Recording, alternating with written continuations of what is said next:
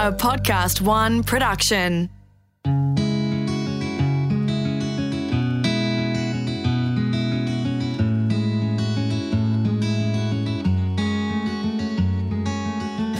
G'day, I'm Chris Russell. Welcome to AgReminders. Since man first started growing food, increasing demand has seen European explorers seek out and colonise new faraway lands for their farmers, and indeed Australia and New Zealand are some of the most recent examples of this. Now, over the last 70 years, man has developed a fascination with exploring and colonising planets beyond Earth. First the Moon, and now Mars, where recent voyages have been looking to understand the soil, the atmosphere, and indeed the availability of water a year's hypersonic travel away. The recent film The Martian fascinated us with the fiction and the possibilities of potentially sending men and women to live there, and indeed the reality is closer than we think, with NASA looking to send a group of astronaut explorers who are now in training on a one way trip to Mars by 2030. But will this be a solution to some of our food productivity issues? Indeed, will it be possible to live there sustainably and farm in such an inhospitable place with no air, no nutrients, and no liquid water? To develop a strategy and indeed a methodology for doing just that, some 15 years ago, NASA engaged the services of Dr. Robert Zubrin in Colorado, USA, to pioneer the Mars Direct project.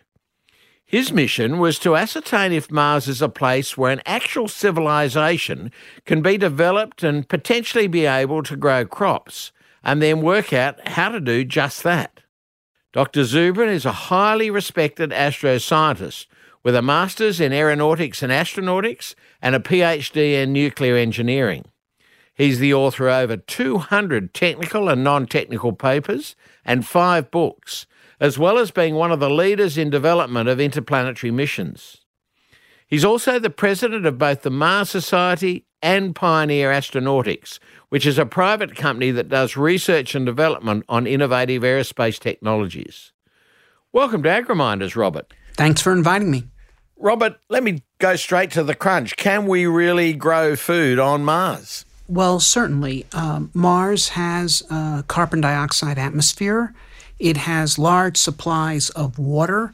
Uh, we've now discovered glaciers on Mars covered with just a foot or so of dust that contain more pure water ice than there is in the American Great Lakes. We also have on Mars the various other elements of life nitrogen, phosphorus, calcium, iron, so forth. So um, we definitely should be able to grow food on Mars.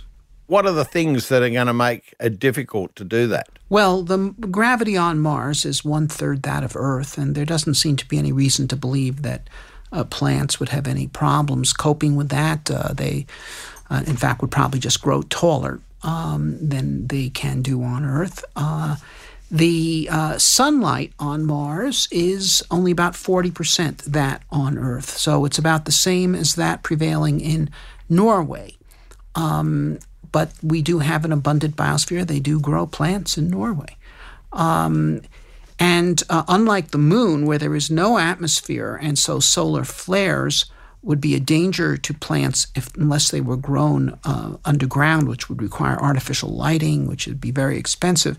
On Mars, there is an atmosphere thick enough to mask out solar flares, so we could use thin walled inflatable greenhouses on the surface of Mars. We'd have to use greenhouses. The air is not thick enough uh, to uh, grow plants in the open. Uh, not now, anyway. Uh, and uh, but we could create inflatable greenhouses on Mars, grow plants in them. We have the water, we have the CO two, we have the other elements, and um, we should be able to do it.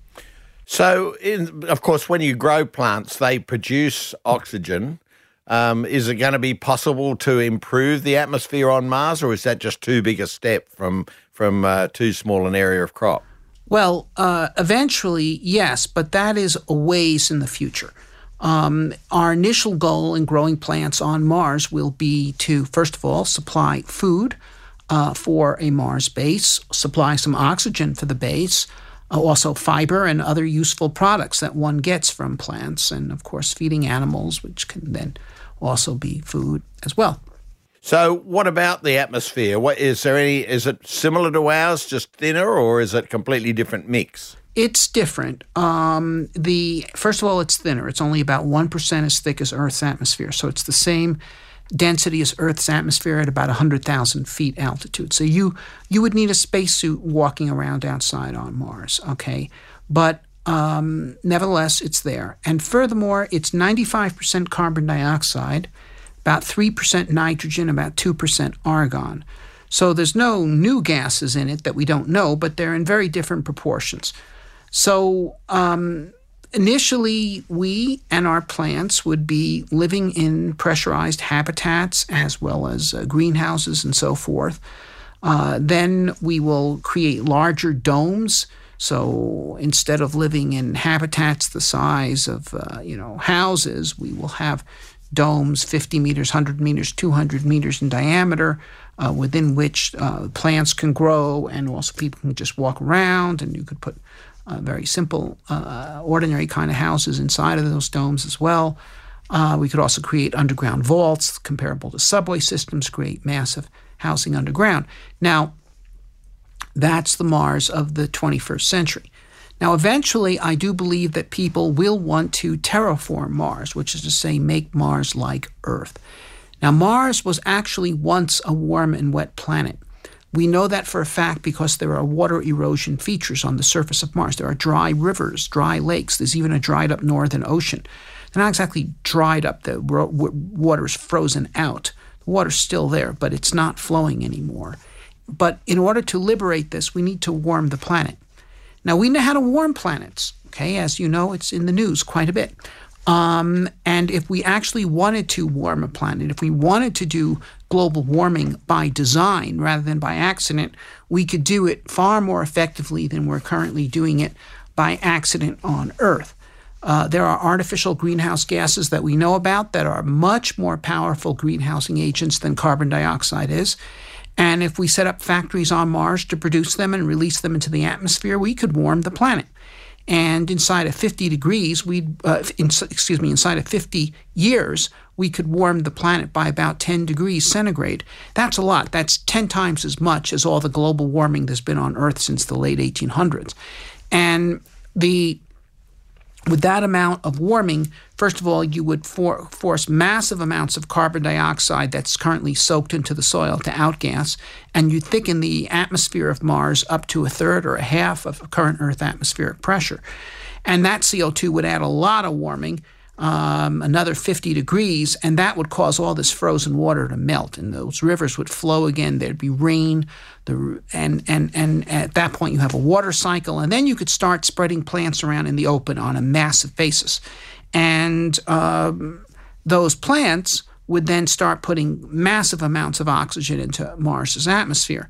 Now, if we talk about using the kind of plants that we have now on Earth, um, and we spread them around, uh, actively and helped them grow, fertilized them, did some other useful things, uh, it would still take a thousand years before you put enough oxygen in Mars's atmosphere for you to walk around and just breathe the air. But I think if we're looking 100 years in the future when people are actually going to be doing this, we're going to have genetically modified plants that could be much more efficient at photosynthesis than the kind of plants that we are currently acquainted with. You know, the current plants we have right now are like solar panels that are 1% efficient.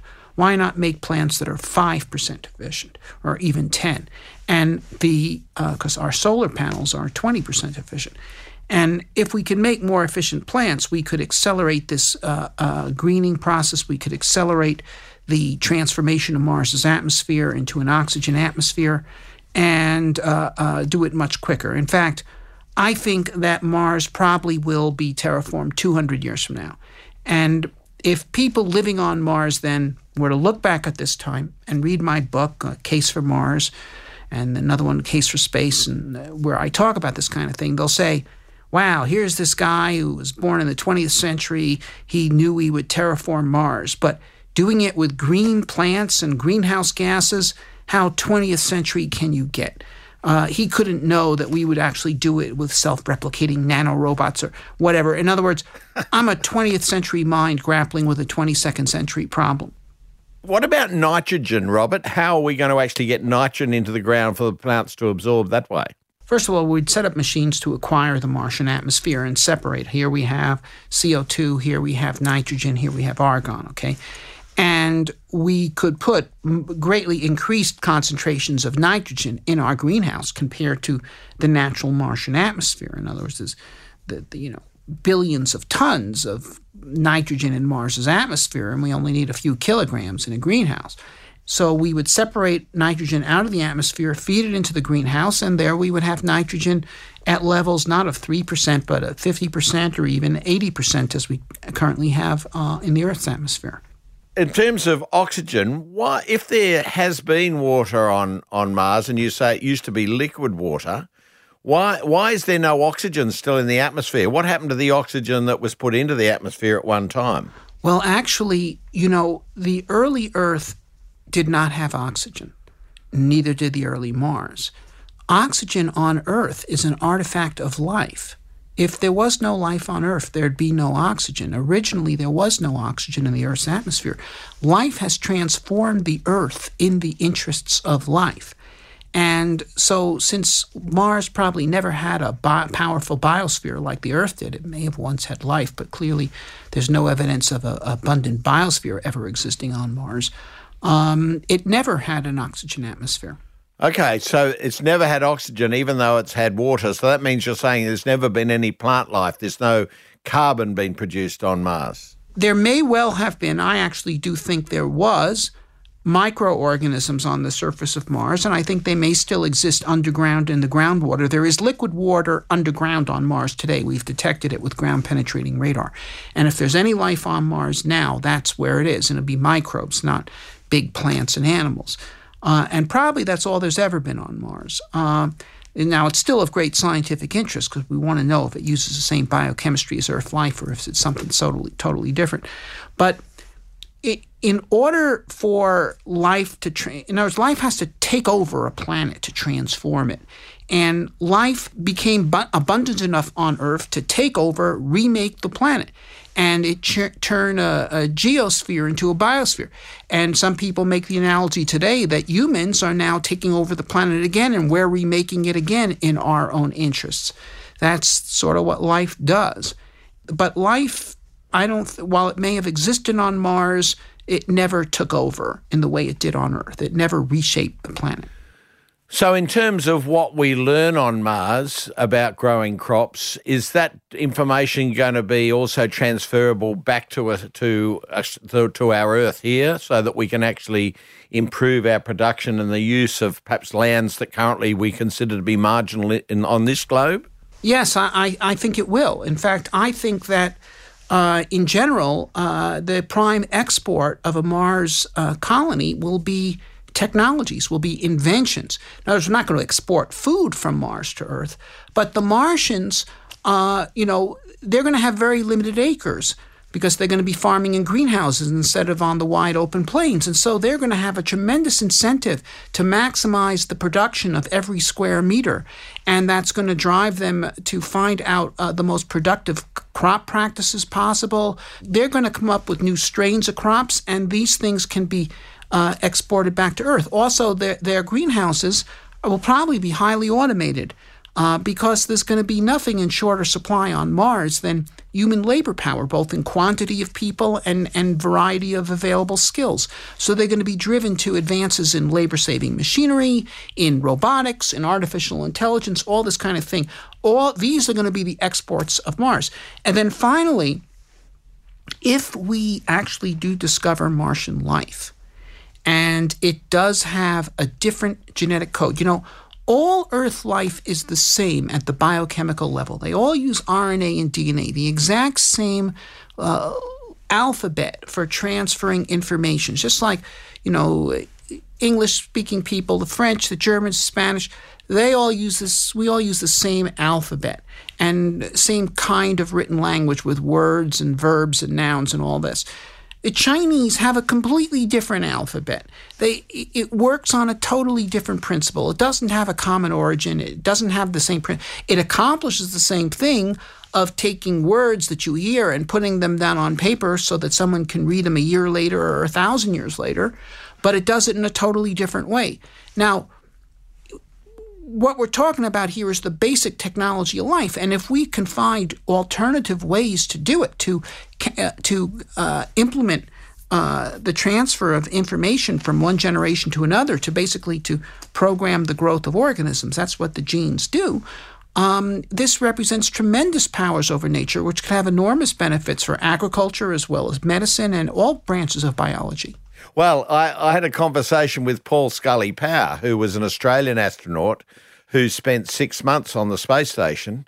Uh, and I was going to talk to him, but he said in the whole time he was on the space station, he never grew one plant on the space station. So he had absolutely no idea how that would work or not work.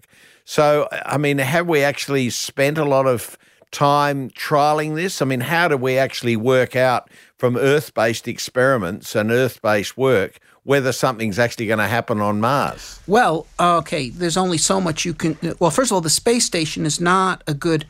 Uh, example because there's zero gravity in the space station, and that's something very different than what plants are used to. I mean, you could grow things like spirulina and hydroponics, and it's the same thing because they're floating. But but in terms of plants that, that have stems that grow and trees and things like this, these things are, are, are uh, definitely adapted to a gravity environment.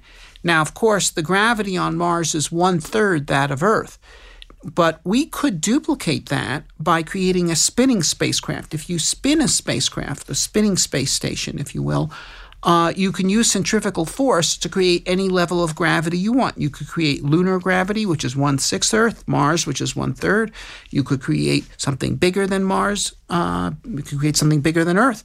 Um, but the idea here, I think the relevant one is Mars. So we would create an artificial gravity space station, and, and by we learn how plants and animals grow in Martian gravity.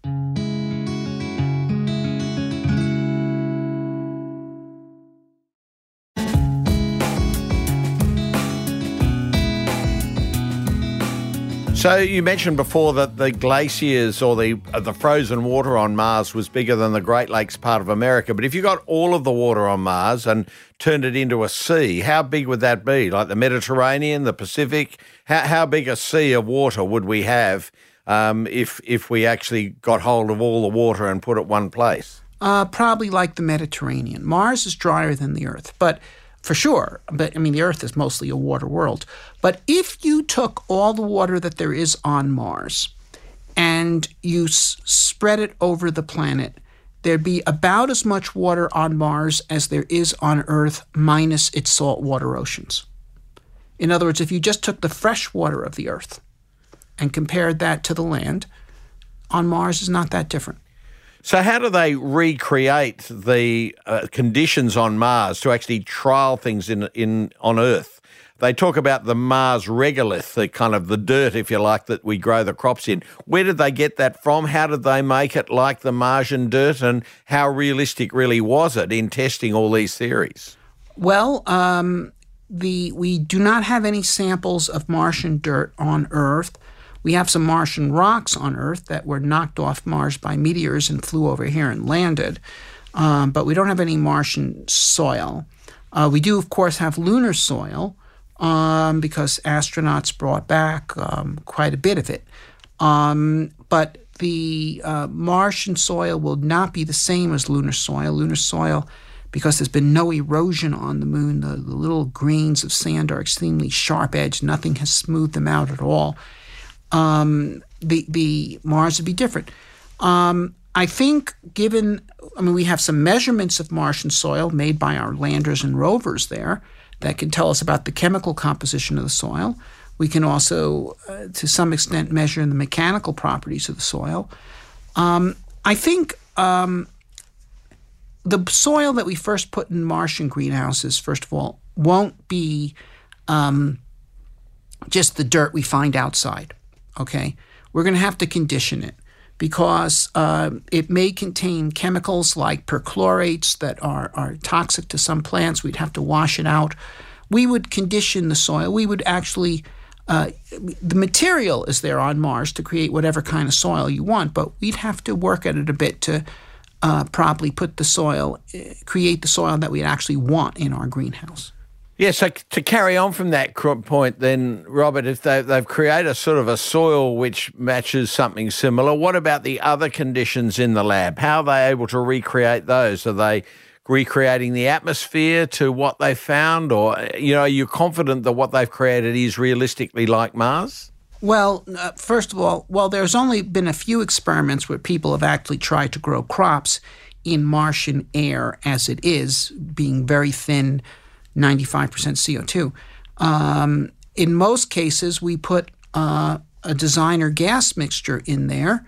Uh, corresponding to what we'd want in a Martian greenhouse. Now, one thing that I'm pretty sure you're going to want to do in a Martian greenhouse, which is actually done in a few Earth greenhouses, as, as I think you know, it, eh, but be very easy to do on Mars, is enrich the CO2 content. Uh, plants like CO2, it's their food along with water. And um, the Earth's CO2 is um, 400 parts per million. Uh, you know, there's been times in the history of Earth when it was 2,000 parts per million, and it was much easier time for plants.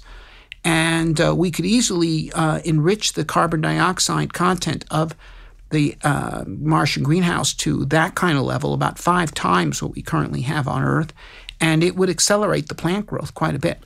So I guess every a hell of a lot of people um, uh, down on Earth have seen the film The Martian. Other than the fact that you couldn't use a tarpaulin for a nose cone on an escape vehicle, well, is any is any of that realistic? I mean, do you think that that gave people a bit of an idea of how it would be done? The Martian, I mostly liked. Uh, it's uh, not realistic to the letter. It's done in a spirit of realism as opposed to fantasy, but it's it's correct in that growing food and otherwise making use of the materials that exist in the place you're going is the key to making it habitable. I mean, I don't think there's any such thing as natural resources. There's only natural raw materials. It's resourceful people that turn materials into resources. Land wasn't a resource till we invented agriculture. Oil wasn't a resource till we developed oil drilling and machines that could run on the stuff we got, and and and so on. So, um, we'll create resources on Mars by being resourceful ourselves. And why not the moon? I mean, what the you know, we I know the moon has no atmosphere, but under the hothouse system you're talking about, why don't we trial this out on the moon before we go to Mars, or is that very different? Well, the moon is different, and it's not as good. Um, I'll tell you a number of reasons why. First of all, Mars water is much more available.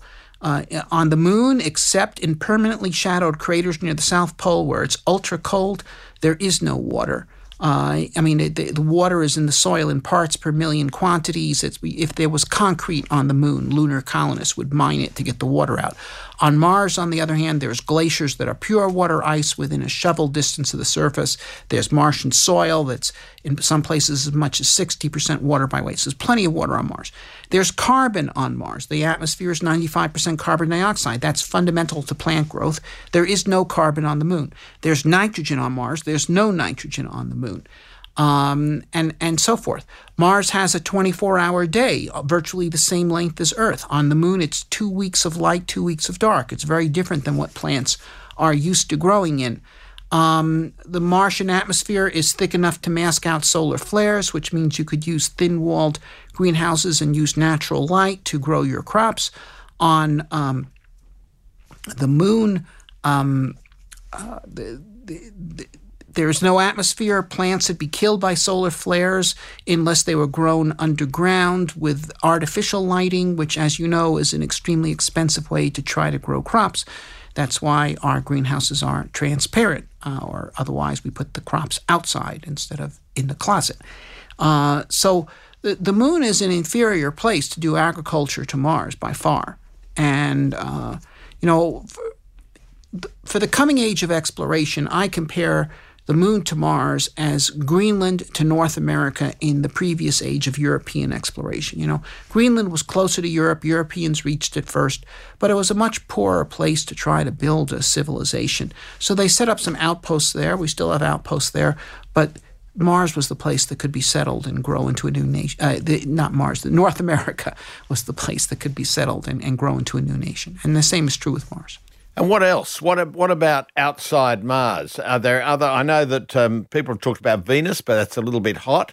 But going right out of our, our solar system, I know they discovered a, a, uh, a lump of rock which I think they called Kepler 22b, which looked a bit like Earth. I mean, that's a long, long way away. But um, is are there any other, is there any evidence that there are other places we might be able to go to that might be even better than Mars?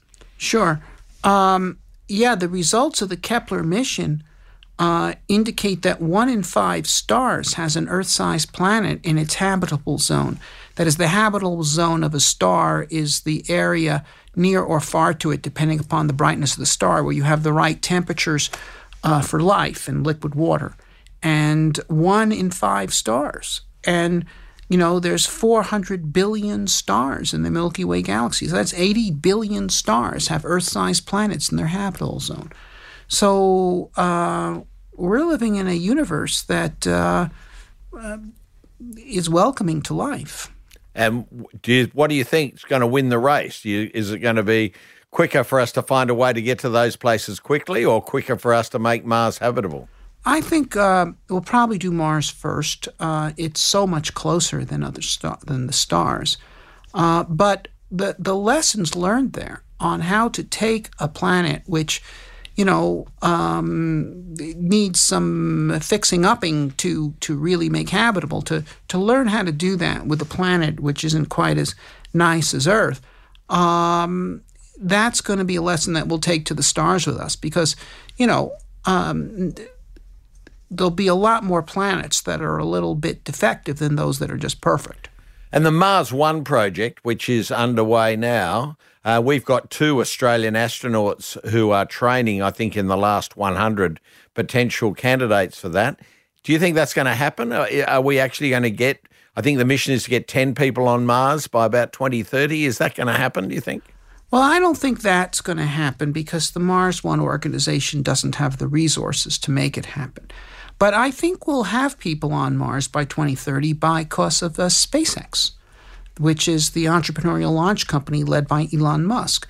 They have done remarkable things. That, that is real. They've created reusable launch vehicles. They've shown that they can create new space systems in one third the time at one tenth the cost that people thought normal and they're working right now on a heavy lift vehicle that they call Starship. It's not a Starship like the Enterprise, it won't go to the stars, but it's a fully reusable rocket ship that'll go to orbit and can even go to Mars. And uh, I think that thing will be flying to orbit by, say, 2024, and I think they'll be sending people to Mars by 2030. And will they able to bring them back, or is it going to be a one way trip?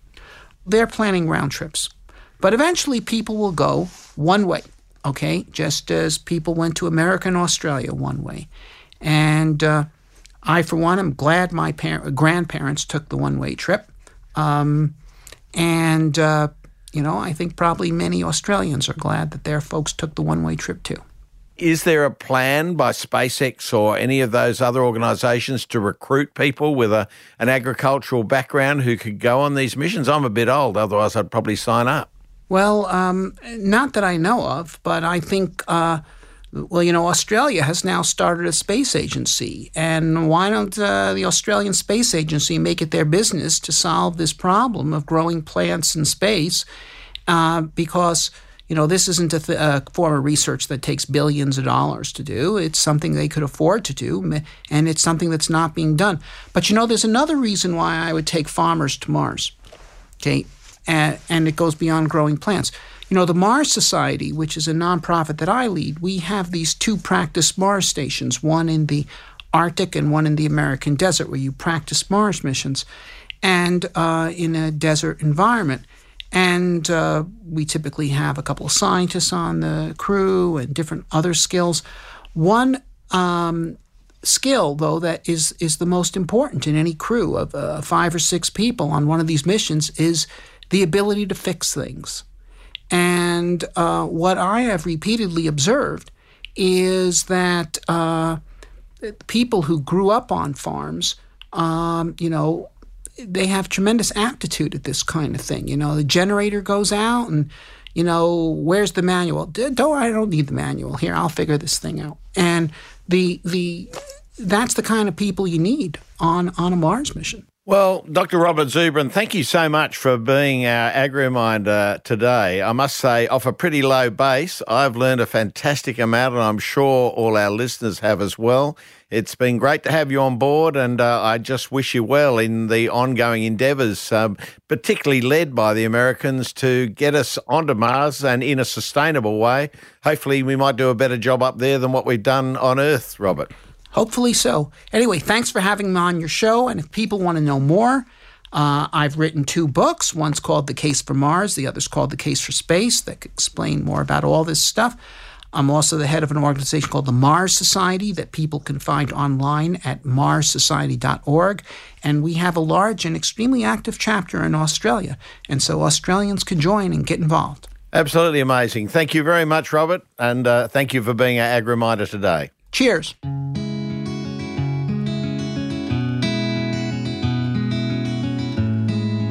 I'm sure that the idea of moving to a great unknown land was as unlikely in the 17th century as a manned mission to Mars is perceived to be today. But Dr. Zubrin has illuminated us on the fact that this is clearly doable and even likely. But will we be able to successfully farm on Mars in 100 years? Or will the benefits be limited to new science and species that we can apply to our food production here on Earth?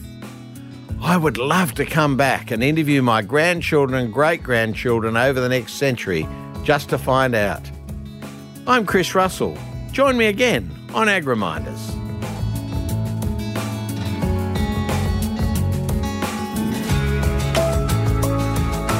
Special thanks to the AgriMinds think tank group. AgriMinders was presented by me, Chris Russell, and created in collaboration with Podcast One Australia. Executive producer extraordinaire was Jenny Goggin. Sound production by Darcy Thompson. For more episodes, go to podcast1.com.au, download the Podcast One app, or search AgriMinders on Apple Podcasts.